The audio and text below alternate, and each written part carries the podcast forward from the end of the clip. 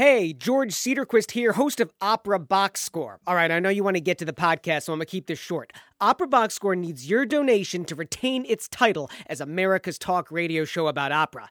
You can give on our website, operaboxscore.com slash donate. When you throw even 10 bucks our way, it helps us promote the show to more listeners. Just 20 bucks helps cover our website costs. Chip in 50 bucks and we can pay to wax Tobias's back. But for real, please consider a donation of any amount to help us continue to bring you our hot takes on everything opera related operaboxscore.com slash donate. Enjoy the podcast. Live from Chicago, you're listening to Opera Box Score. Uh,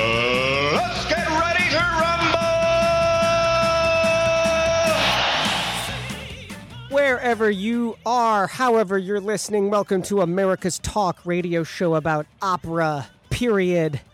I'm your host, George Cedarquist, joined by creative consultant Oliver Camacho. All right, tonight we go inside the huddle with soprano Alexandra Bork. Bork is a gender nonconforming soprano who just returned to the U.S. after working in the storefront opera scene in the U.K. And then it's the two minute drill everything you need to know from the past week in Operaland with our team's hot takes on those stories. Plus, in Chalk Talk, Spanish soprano Montserrat Caballé has died at age 85. We take a look back at her career. And of course, don't forget you can call us on air, get your voice heard during our two minute drill segment. 847 866 WNUR is our number in studio. We want to hear your take on this week's opera stories. 847 866 9687. You can also tweet us at Opera Box Score. Oliver Camacho, just you and me tonight. You'll never believe it, but I live with a straight guy, and uh, Definitely did not see that coming. and he's he's French, and he spends a lot of time watching. That um, I knew. He spends a lot of time watching soccer, or as they call it, football. Um, and uh, so I've been, you know, exposed to a lot of European football. But last night we were watching the Texas versus Texas game. It was like Houston versus Dallas, I guess. The Right. NF, that's Right. the National Football League, you know, our football. Yeah. And um, yeah, apparently the game went into overtime. Like I was, I watched like the first quarter. Okay. And we got up to halftime, and then we changed the channel. We watched Yeah. Kidding on Showtime, and then came back, and the game was still going on. And I ended up not even, I don't even know what happened last night. So if somebody knows what happened, please call us here at Okay. 847 866 9687 so that we can, uh, I can learn the result of this okay, game. I, I do know what happened. Oh, really? Tell me. well, I'm not gonna No, no, no, it's for you. okay. Tell me. Te- I'm not gonna watch it. Texans won with a field goal. but they're all from Texas. Uh, uh, the, the Houston Texans. That's the name of their team, the Texans. The Houston Texans. That's not an animal or like a racist. It's, it's like a well, it's not racist. It's a bull. I, I think. Okay. You know who also didn't lose yesterday was Hmm. the Bears. Oh, really? Does Yep. that mean that they're they're qualifying for the Super Bowl? No, the Bears also Oh. weren't playing yesterday. Oh, so- okay. What are they playing on Thursday or something? Or? Um, I think it was just their bye week. Just okay. that week off. Their bisexual week. That's exactly right. Yeah, I don't know. You have to Oliver. explain. Their Like, okay. bisexual week. Huddle up. Let's go inside the huddle.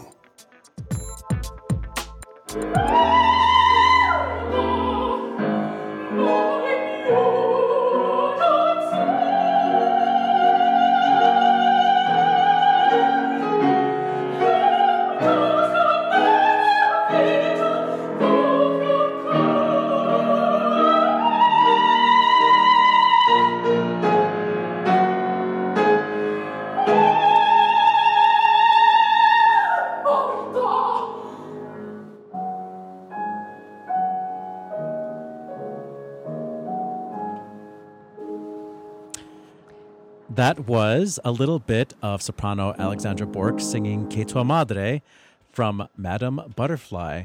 And we don't normally, can you hear me? Uh, we don't normally think of countertenors as singing Madame Butterfly, which is why we're just saying soprano. Uh, one really cool thing about uh, Alexandra Bork is that they are Korean. So it does sort of, you know, make it easy. You don't have to put on yellow face when- when you're performing Madame Butterfly. Uh, Alex, are you on the line? Yeah.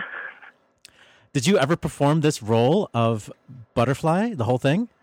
Yeah, I did about seven performances in 2016, Wow. um, both in London and in Brighton. huh. And how did that go? How was how was that received? Um, got a good review, but I mean, the, I found that you know, for anyone listening out there, 25 is way too young to sing something that big, and um, I was very lucky to have any voice after it. But it's the kind of role that I found to be um, the most gratifying, kind of, because it taught me both to trust my instincts in acting and to it taught me what I can and cannot, more importantly, do vocally.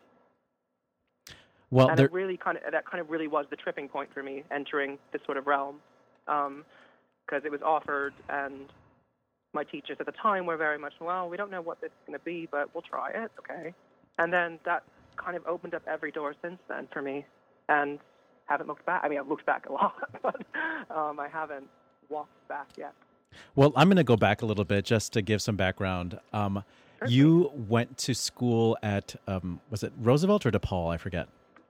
DePaul. DePaul University here in Chicago. And while you were there, that's where I met you. And we have a mutual friend. And I got to hear you sing a lot uh, in very close proximity, um, sopra- soprano repertoire as Alex Bork. And then you decided to move to London. And a lot of things started happening in your life as a singer. And if you could just take us back to then and some of the decisions you, you made when you moved from Chicago to the UK. Well, first, when I was in Chicago, um, the moment I even, before I even had, when I was still living in Kentucky, which is where I'm from, I, I had, I didn't start singing until high school, and that's kind of when YouTube and all that stuff came out, and so I was, you know, I was, I didn't know the word countertenor was a word, I didn't know anything of really, I was very sheltered, and so I kind of just learned and picked up things of a lot of bel canto singers that I really admired and a lot of early music. And so I was just singing that stuff for fun, not realizing I was singing it in a weird octave, quote unquote. and then when In the incorrect octave for a man.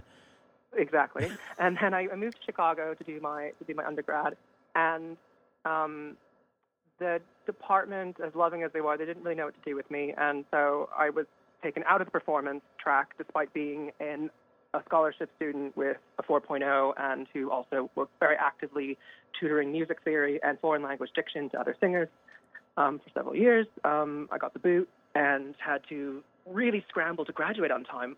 I had to, um, uh, so I focused on languages.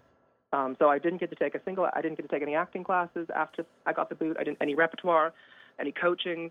So basically, when I moved, when I applied on a whim, I applied to the Royal Academy of Music in London for a master's. I didn't, you know, I was working full time at a restaurant. I didn't have any. I had never really done a full full role except for a cover, and so I had all this passion, but had no idea. I didn't have the technique or the facilities to use anything with it. And so when they accepted me, I really had no idea what I was getting myself into. And so, right around the same time as when I was introduced to you and Eugenia, and that was in 2013, 2014. And that's when um, I remember Eugenia being very formative by, I would bring things like Strauss and Brahms, and she wouldn't say, that's, oh, that's a bit unusual. She would say, oh, let's do. It, it was enthusiasm about music first and not any conceptions outside of that.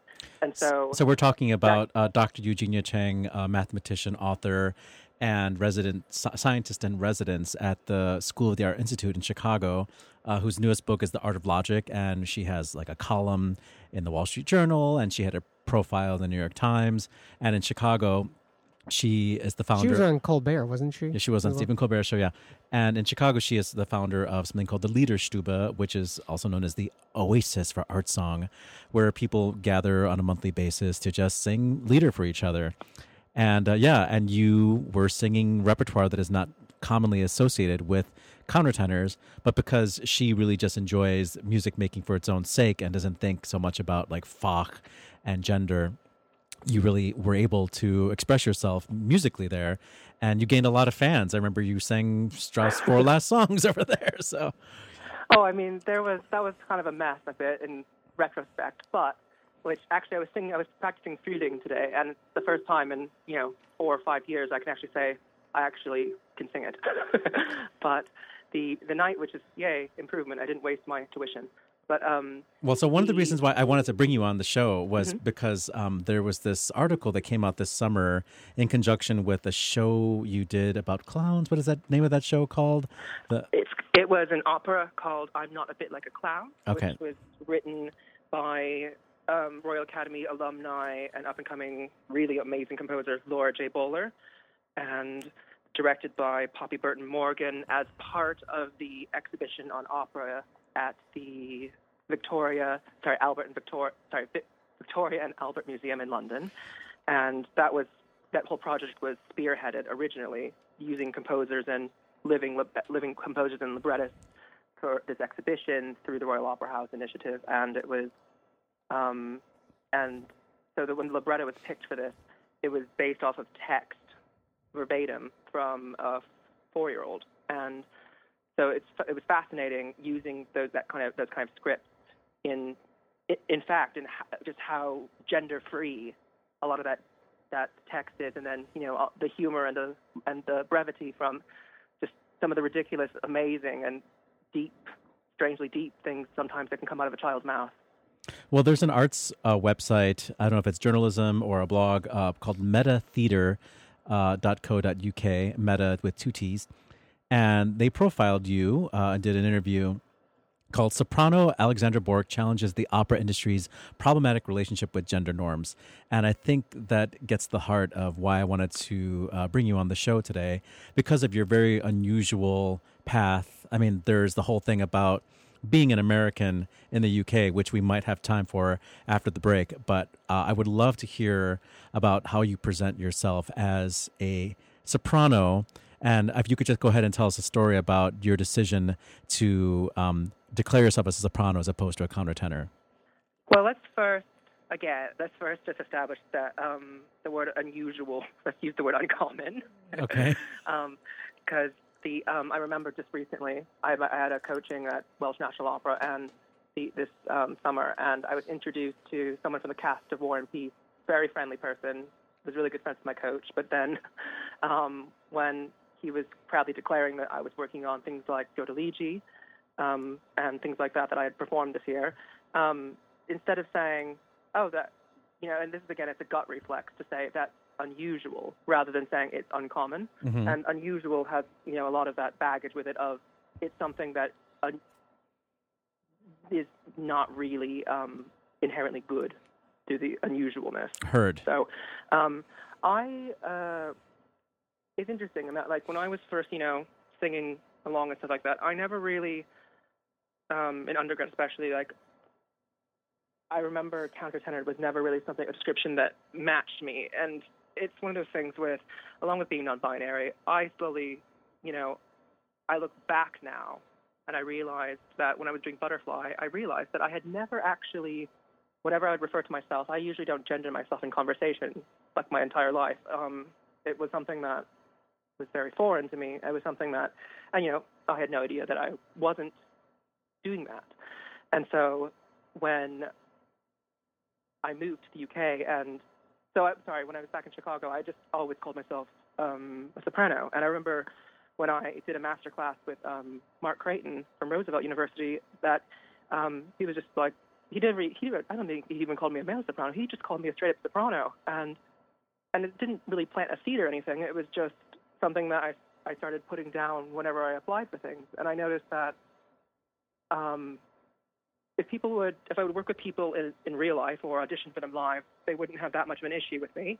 But if I would apply for things, you know, that didn't require pre-screening or something, just based on the fact that it said soprano, they usually would either chuck it in the garbage or just have a lot of questions or thought it was a mistake or something. Um, and so when Butterfly came around, the conductor of it, he introduced me to someone that, um, named C.N. Lester, who's um, a non-binary mezzo in the UK, who I had the great pleasure of, be, of being introduced to and performing with these past year and a half. And they were very influential in kind of seeing myself in a new light. And again, none of these things I think were necessarily changes. They were just more so choices to ascribe to what was already in motion, which was I was someone who never really presented anything about themselves in a gendered way, whether it was spoken or how they dressed. It was just something that, you know, people would look at me and think, oh, that's a, that's a boyish person, or that's a quite a feminine man, or things like that. But it was never really something that was a conscious decision on my part. And so after Butterfly, I started having some auditions, and I noticed that if I literally just m- moved things around a bit um, for auditions, they wouldn't. They started. They started responding to me. They started to ask me for live auditions. I would. I mean, it is you know kind of useful at the same time. Okay, I just want to be I want to be explicit about what you're Mhm. saying here. You're saying that you originally presented yourself as a soprano when you were first doing auditions, but you were feeling like you were getting rejected because Yeah, I would get. I would before my. I would even sing.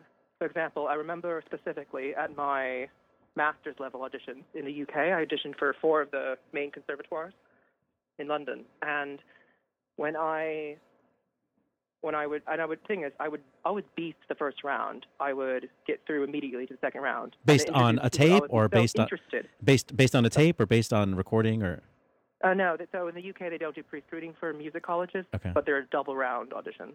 okay. So I would, so I would sing in the first round, and I would be singing things like Mozart and Strauss and Liszt. So, you know, no Handel in sight. And if it was Handel for the one college that did require oratorio, I did rejoice greatly from the Messiah. So, and just to you know piss him off, and um, so I remember that it was always in the first round, which the first round is usually a coach or a voice teacher kind of thing, or two voice teachers on a panel. It's always two people. They were always so fascinated, very kind, very excited. And then the second round usually had the head of department, and those people tended to be um, a lot more conservative, and so they didn't know what to do with me. And I remember when I, and in my interviews, it was always very speculative and very kind of condescending. And even at my Royal Academy audition, where I did get in, I remember that half the panel was, were, you know, were so fascinated with me, and the other half were, well, we're going to have to. There was a bit of when they asked, when they said, uh, uh, well, we're going to have to hit the Liszt because with this air about of that, that I wouldn't be able to sing it. What Liszt were you And- offering? O quand je dors? Au or? Quand je dors. Okay. Yeah. So let me get this straight was- though. Like at these auditions, were you presenting as Alex or as Alexandra?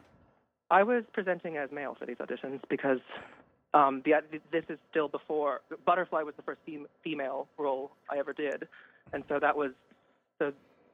I think when I was dabbling before anyone told me about you know norms and all that blah blah blah stuff, I would be just singing for the hell of it, and then people would see, and then I didn't get a sense that it was weird or anything maybe until right before undergrad.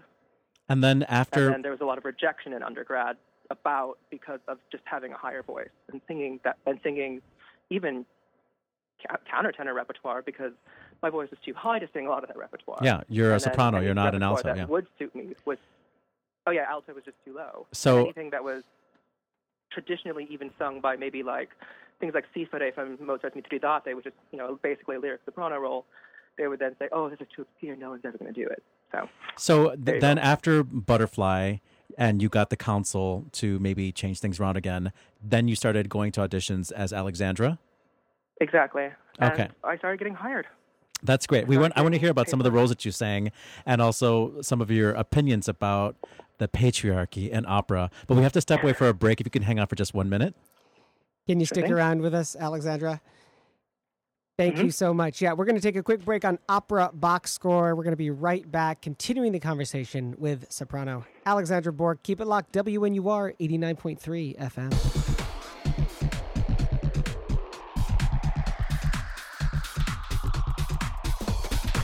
Live from Chicago, you're listening to Opera Box Score.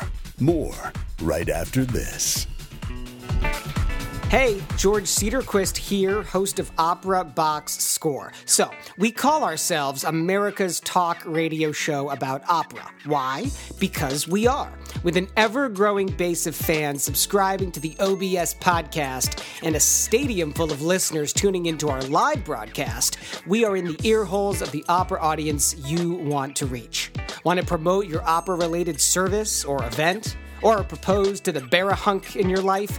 Maybe you just want the sound of your name memorialized on air by our announcer, Norm Waddell. Anything's possible. Drop us a line at operaboxscore at gmail.com for rates and availability. Huddle up. Let's go inside the huddle. Thanks for sticking around with us this evening. George Cedarquist here with Oliver Camacho on Opera Box Score. We are continuing the conversation with soprano Alexandra Bork. So I wanted to get back to the metatheater.co.uk um, interview, which we'll post on our website. And uh, near the end of it, you get into some pretty controversial uh, ideas about uh, the opera in general, about the patriarchy in opera, which I actually agree with you about. But I think it's it was really galvanizing to read some of these ideas written down and expressed so clearly. Um, I think a lot of people think that because opera uh, has a sort of like natural queerness to it, especially Baroque opera and especially things like Strauss with you know cross-dressing women and Mozart with cross-dressing women that opera is just very open about gender and about sexuality but you find that that's not the case and you have an idea as why Yeah, I think a better way of, I guess, articulating that would be well, because that that when I did that conversation, that was completely unprompted, and now I think I have a bit more time to digest that and find a more concise way to put it.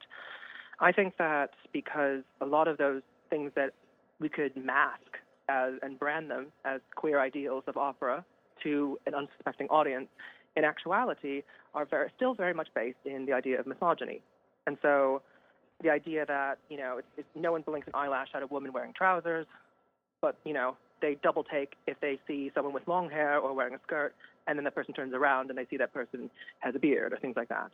And again, and people don't always see a woman wearing trousers or a suit as something inherently necessarily maybe masculine, but that was you know a big part of the um, dress for success movement and the and the um, emancipation of women and things we're still fighting for. And so when you, when it comes to opera, I think it's difficult for an audience that isn't necessarily theater engaged to necessarily see all these things unless you've been in the trenches in a production. And you see inherently, like I remember doing some productions where a director would say, you know, this is quite misogynistic of a plot line and we're going to try to rework it. And then the irony is a lot of the points are kind of still very based in misogyny, a lot of the humor and things like that. Which is, you know, just which is interesting coming from directors that maybe try to say, "Oh, I'm very woke, I'm very progressive," but then they go to treat the cast in a very misogynistic way, even if they're presenting a very forward thinking production. And so that's something that I remember discussing this with an instrumentalist, a musical theater singer, and um, a straight theater actor. And they all were kind of that were kind of at my same level and you know just graduating and getting into their first jobs and saying, "Oh my goodness, this is things that you know as that you know people that are under the age of 30 that aren't quite experiencing these things in the industry as much in their respective industries because there's been you know these huge outcries against these practices. And i think one of the main differences uh, because from a funding standpoint is why opera and the old nature of it as we discussed earlier is part of the reason why because of the funding coming from these older sources and needing the funding to stay relevant is a reason why we're the slowest to update how we address these problems within opera. Exactly. Our, our audience is still probably the most conservative audiences that's out there, and they love their Zeffirelli productions of Tosca and of Bohème, and they want to preserve their they want to preserve things that you're, are you know you're blaming the wrong people oliver it's not the audience's fault it's the people that's programming the repertoire well, and they're not finding interesting we're talking about artists. we're talking about patronage we're talking about american opera and patronage and and the people who are support. But I guess even with the, I guess George makes the point though that even with the programming, for example, um, a lot of people say, well, why do we, why does it matter that we don't have any female composers in what was it? I think Philadelphia's symphony orchestra thing, um, or with the Met and things like that in a particular season. And a lot of the reasons why I think people are actively saying as performers why they find it a problem is because yes, audience and patronage is a huge part of it, but one of the biggest problems is that um, you know if you're you know as a fellow brown person when you're in the audience and you don't ever see anyone on stage or in a movie that ever looks like you, you probably don't feel like you have. That's not going to be something intellectually that's necessarily going to, unless you're pushed in that direction, to excel at. In this, so when people always ask what's your favorite Disney princess, I would always say Mulan because I'm Asian, and people would say why, and I was like, and now as an adult, I can say, why do you think? Well, I we we have to end soon, but I just want to hear a little bit about um, what you know. You sang Pyotr Ilyich, you sang uh, Ottavia in Coronation Poppaea. Um, you did this clown, I have this child opera. I'm sorry, I keep forgetting the name of it. I'm not a bit like a clown. Uh, so you've had you've had some experience uh, in the um, storefront scene in the UK. Do you have any advice for uh, American singers trying to find work in the UK? Um, first of all, the visa system is extremely complicated and very, very difficult to navigate.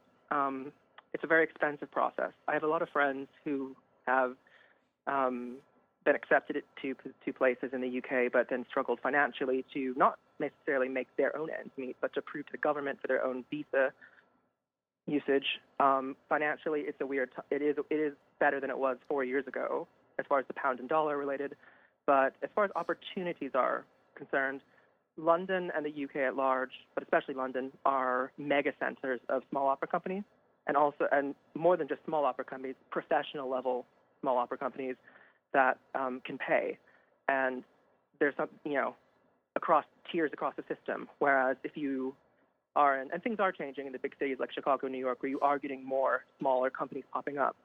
A lot of them um, are either really new, and or a lot of them um, are really established. And kind of the problem is they try to they're pushing themselves into the echelon of the higher companies. And so I think Americans always struggle with how do you make that bridge gap of semi-professional to professional. And in the UK, I feel like it was a lot more possible, just because of the level, the the frequency of opportunities is just so much greater. Hmm. And they're willing to take chances on somebody like you. Do you felt? Do you ever feel like you were being used uh, as sort of like a you know circus pony or something like that?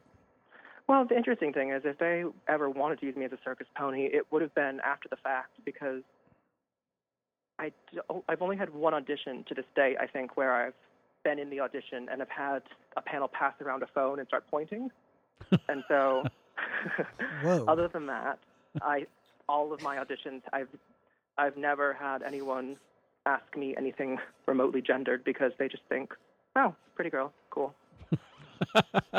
Well, I would love to talk more about your experiences, and maybe next time you're in Chicago, we can get you in the studio. But we have to move on to the next segment. So I want to thank you so much. We're going to send people to your SoundCloud page. It's SoundCloud forward slash Alex Bork Soprano. Is that right? Mm-hmm. Okay, and I've yeah, like I said, everybody read this interview. It's fantastic on Meta Theater.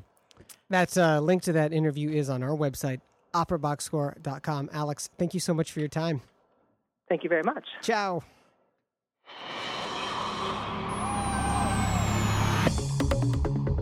This just in the two minute drill. Time now for everything you need to know from the past week in Operaland. The Opéra National de Paris has begun to celebrate its 350th anniversary. More on their current season in a minute. Merola Opera Program has announced that it's going to establish a new advisory council made up of, quote, leaders in the field of opera performance, young artist training, arts administration, performing, performing arts, and philanthropy. That's going to include David Gockley, Susan Graham, Jake Heggie, Speight Jenkins, Martin Katz, Sarah Solomon, and Deborah Voigt. More on those names in a second. In an open letter to Peter Gelb, an African American student in arts administration at the New School named Joshua Banbury addresses the use of blackface and the casting of Anna Netrebko in the current production of Aida at the Met. Link to that story on our website, operaboxscore.com. Kent State University has canceled its fall musical production of Bernstein's West Side Story following complaints that too many white students landed lead roles. Bridget Martinez, a junior musical theater major who's of Puerto Rican descent, tried out for her quote dream role of Maria, but she said, quote, it all just got screwed up when it was given to a white female. Julianne Moore is at the center of the movie Bel Canto, based on the Ann Patchett novel from 2001. Moore plays Roxanne, a world class opera singer taken hostage while performing at a politician's party in South America. She didn't create that role alone. Her singing voice is provided by soprano Renee Fleming. Exit stage right, soprano Montserrat Caballé, who died last week at 85. More to come on her career later tonight on our show. And on this day, Irene Dalis, American mezzo soprano and the founder of Opera San Jose, would be 93 today. Bass Kurt Rydl turns 71. It's also the death anniversary of English contralto Kathleen Ferrier and Austrian stage director Walter Felsenstein. That is your two minute drill.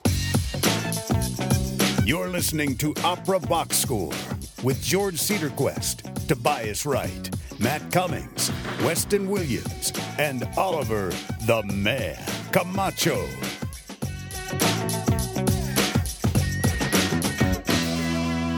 Well, Oliver the Man Camacho is in the studio with me tonight, George Cedarquest. None of those other guys are. I know, and I miss my uh, Peter Dugan and my John Brancy. That was so nice to spend that time with them. And like, had I planned better, I could have gone out to dinner with those guys last week because they were hungry after Yeah. the interview. Yeah. But I already had like something in the oven. You know, made them home, so- work hard, dude, on that show. I mean, they were, first of all, love those voices, those like low voices. John can sing, man, and it was a like a forty-five minute interview. Uh, I thought I was going to need a lot of material, but um, I ended up only using the back half of it. So one day we're going to have to have like the extended version of the podcast so people can hear. Go uh, go back to the archives on our website, operaboxscore.com, to check that out. It's yeah, a really John Brancy, Peter Dugan. Yeah, Seriously, man, it's one of the best interviews you've done. You're, you're getting thanks. a hot hand right now at lighting up the guests. We got a good guest next week. we certainly do. as well. I'm going to shout that out at the end of the show. Uh, Julianne Moore, that'd be a fun guest.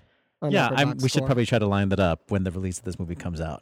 Yeah, so this interview is really interesting. I mean, I'm happy that the, the readers of Town and Country magazine uh, might have, you know, turned to the article because Julianne Moore is in a beautiful photo spread.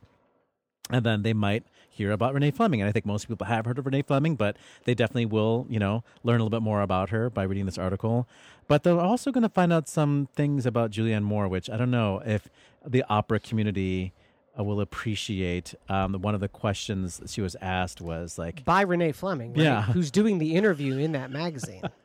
um, you know, what do you think? What would it take to get young people to come to the opera?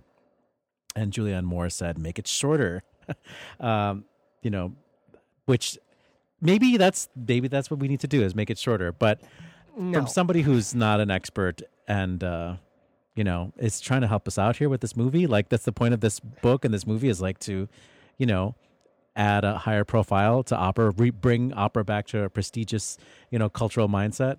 And she's talking about making it shorter. It was a little bit cutting, I thought. It was definitely cutting. That was that was poorly put. I was I'm imagine or I'm trying to imagine what Renee Fleming was thinking in her head and did not say Yeah, but she probably laughed. to that. And yeah, Well, she probably laughed yeah. in that gorgeous voice of hers. Hmm. I love this advisory council at Merola. Full disclosure, I've done the Merola program.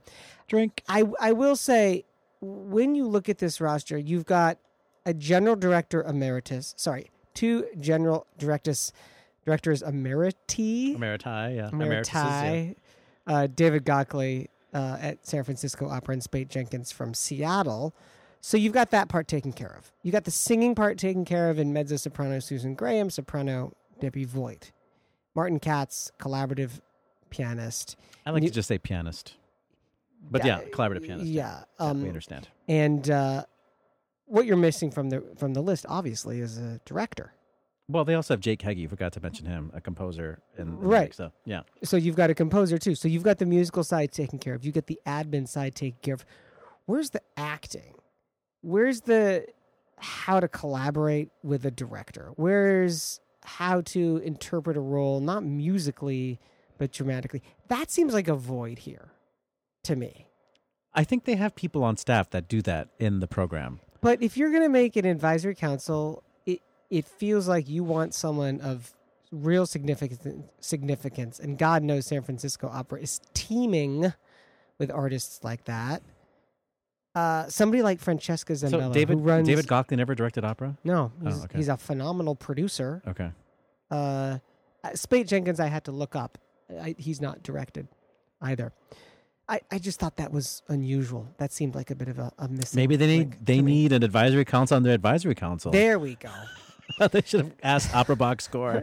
I'm surprised that you know uh, Susan Graham is not persona non grata these days. I'm happy for her Because because of the whole Davy Ah, Daniels yes. episode. Yeah, did that ever resolve I itself? by haven't heard way? about it. If anybody has heard about it, now is the time to call. But 847 866 9687. Unless you're listening to the podcast, in which case, send us an email. It's true. If you're in the Chicago area or if you're streaming at wnur.org slash pop up, listeners around the world can listen to our show live. We are the only live talk radio show about opera in the U.S.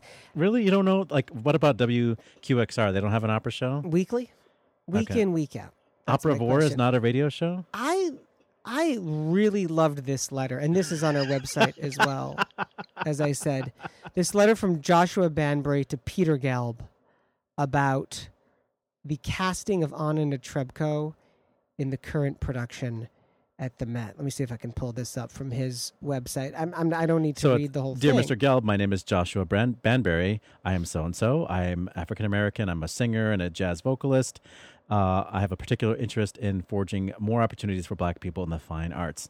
I'm writing to express my disappointment in the casting of Anna Netrebko in the current production of Aida. It's very disturbing to see Mr. Tre- Mr. Trepko's skin darkened with the use of tanning to play the role of Aida. Although this is not an example of classic blackface, um, it still perpetuates the same concept. It suggests that black opera singers are not available to represent themselves on stage, and only white opera singers can tell their stories. And it goes on. Uh, here's his point, right? He says, quote, Verdi intended for the role of Aida to be an Ethiopian princess, casting a white Russian singer to play the role of a character of the African diaspora is offensive and discouraging to the black community and more importantly to black opera singers. Well, I mean, I I appreciate this guy's letter, and I'm the reason why I'm even we're even on the show is because it's circulated pretty widely uh, on Facebook, which is where people get their news these days.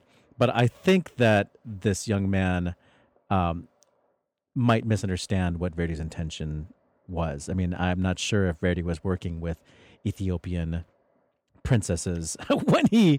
I mean, I I I assume that the first singer was a time we can look it up. You know. Oh, I'm So, sure it yeah. wasn't. It was somebody from like, I don't know, Yeah, and Palermo or something. yeah, and so um, yeah, so historically, this is what has been done, and yes, we are now in an age where there are plenty of African American or or African diaspora singers to perform this role, but Anna Netrebko is a name, and this is like the opening of the Met, and they need to sell tickets, and has to be an event. It can't just be anybody in the principal role. And right now, He's not saying it should be anybody. He's saying it should be a black opera singer, and that Right. those people exist, and that They- they, should not be denied that chance. They they do exist, but right now there is not at the Met a singer who's at the same level of who's not elevated as high so as pick a is. so you know? pick a different production to open the season with. Then so you agree with You know, Joshua? I'm totally with this guy, hundred percent. And I didn't think I would say that when I first read this article, but I really am. This is so articulate. I could not agree with It this very articulate, but he seems to come from it from just the social justice and, and the race aspect of it, and not from the historical aspect or even thinking about you know the production of music, the production of opera, the history of opera. Uh, he's conflating these things. So- Good art is all about the here and the now. I don't know how you can approach art anymore without the social justice cons- Well, I the I agree with that, but I don't think that. Um, I mean, the cast has Anita Rachvelishvili in it. Do we have Yeah. another? He didn't even mention the uh, Amneris in the cast. You know, does did he even mention that Anita Rachvelishvili is not Egyptian? You know, No, no, he doesn't. I mean, he's he's got he's got to pick his battles here, and Yeah. and it's part of it is about context, right? If you were doing a production of Aida, which in which race had had no relationship to the point of view on the piece, mm-hmm. then it feels like this would be less of an issue. But if you're going to do it in a period production, which is from 30 years ago, the production that they have, and you're saying you're trying to tell the audience we're in Egypt, we're you know 2,000 years no sorry not 2,000 years ago yeah, whatever. 5,000 long years was ago, yeah. then it's like yeah you need to you need to try harder or For you need to verisimilitude, verisimilitude. exactly exactly. I so you're Put, saying that put down your gin and tonic next time you try and say that word. so you're saying that a white person should not sing Aida in a production like that. I think that's I want I'm going to make sure you're on the record saying that. yeah. I think that is confusing. I think that is confusing, and I and I think I don't think that's right. Okay. So now should we look at your casting decisions going forward? Hey, man, uh, you know what? I, this is for another show. But over the summer, coming off the Opera America Yeah. conference, I had a, a come to Jesus moment about how little I was doing as a director Mm-hmm. to change the diversity of opera in this country. Yes, primarily racial diversity, but the sexual diversity and the financial diversity of opera in this country. And I realized I wasn't doing enough. Okay. And now this is like this is this type of line of argument is on my mind all the time and I'm trying to figure out what I can do about it. What I as an artist can do about it. Okay. Well, Aida is not the only opera that you know has to do with race and that has specific, you know, uh, characters in mind that come from It's- specific places in the world. Certainly So- isn't. It certainly isn't. No, Okay. no, no, no. It, that, and that's why the choice of repertoire is so important. We're going to step aside. When we get back, Montserrat, excuse me, Montserrat. Montserrat Caballé died last week at the age of 85. We're going to listen to some of her performances and we're going to remember her life and her lyricism. It's on America's Talk radio show about opera, Opera Box. We're on WNUR 89.3 FM.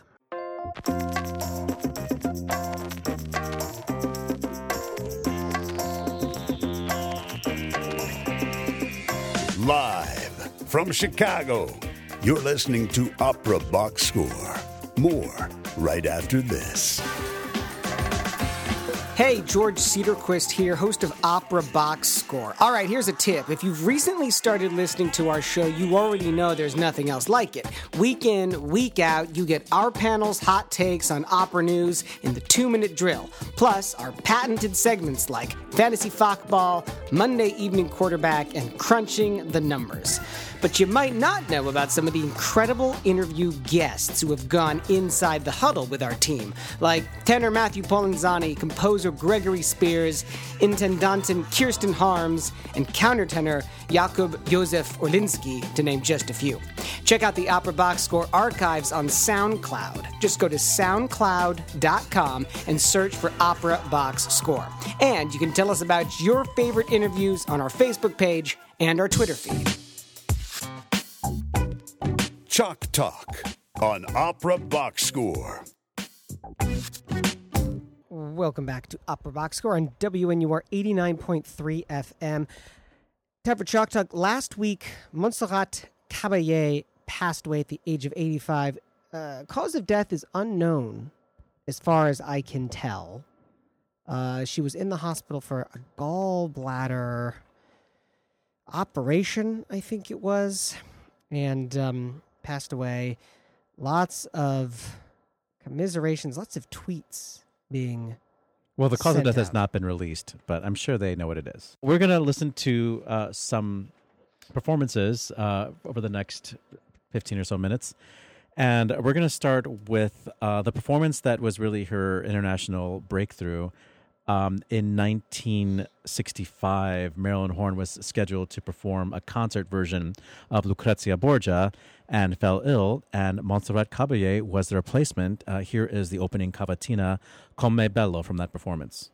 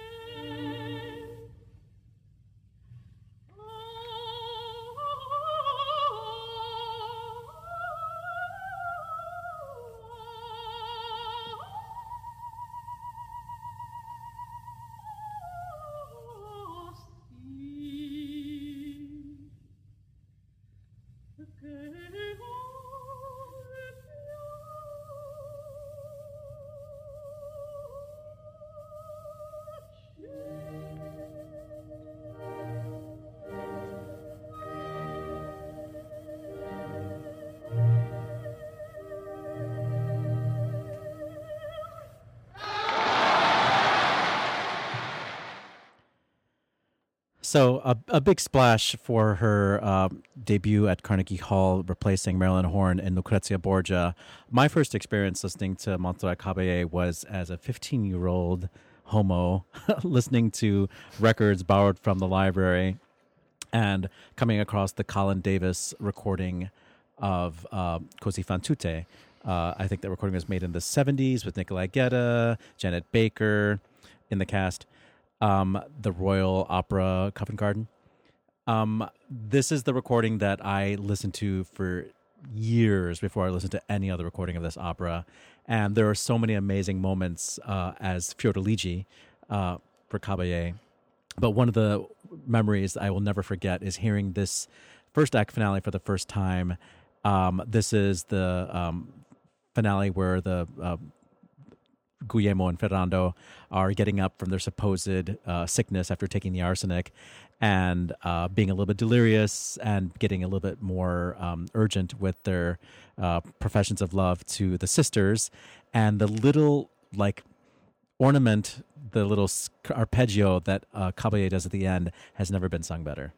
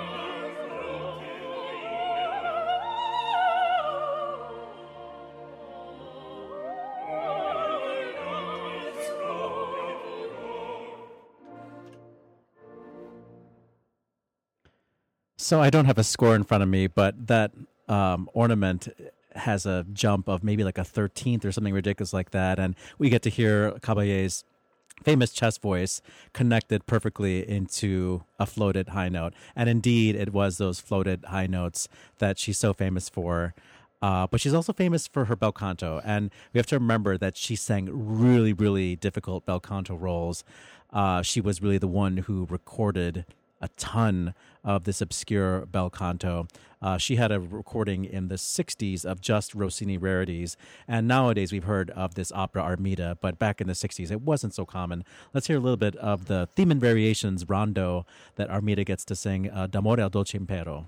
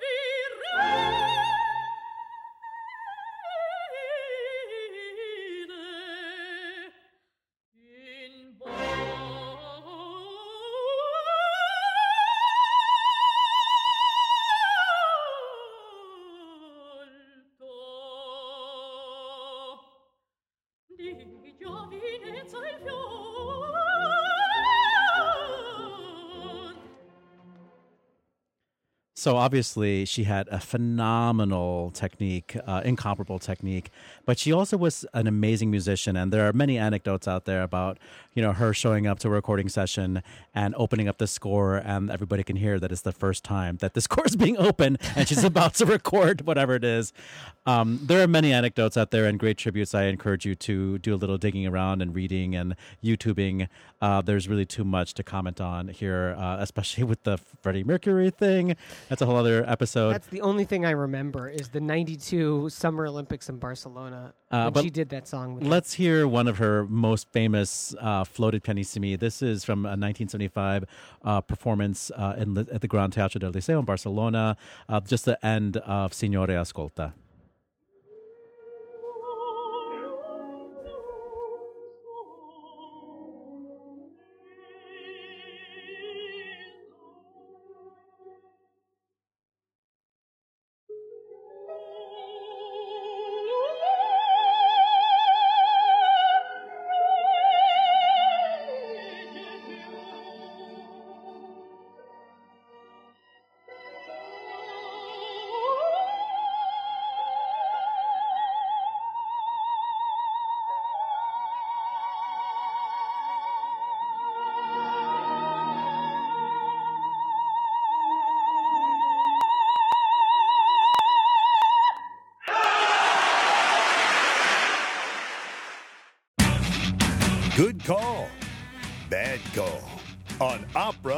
Score.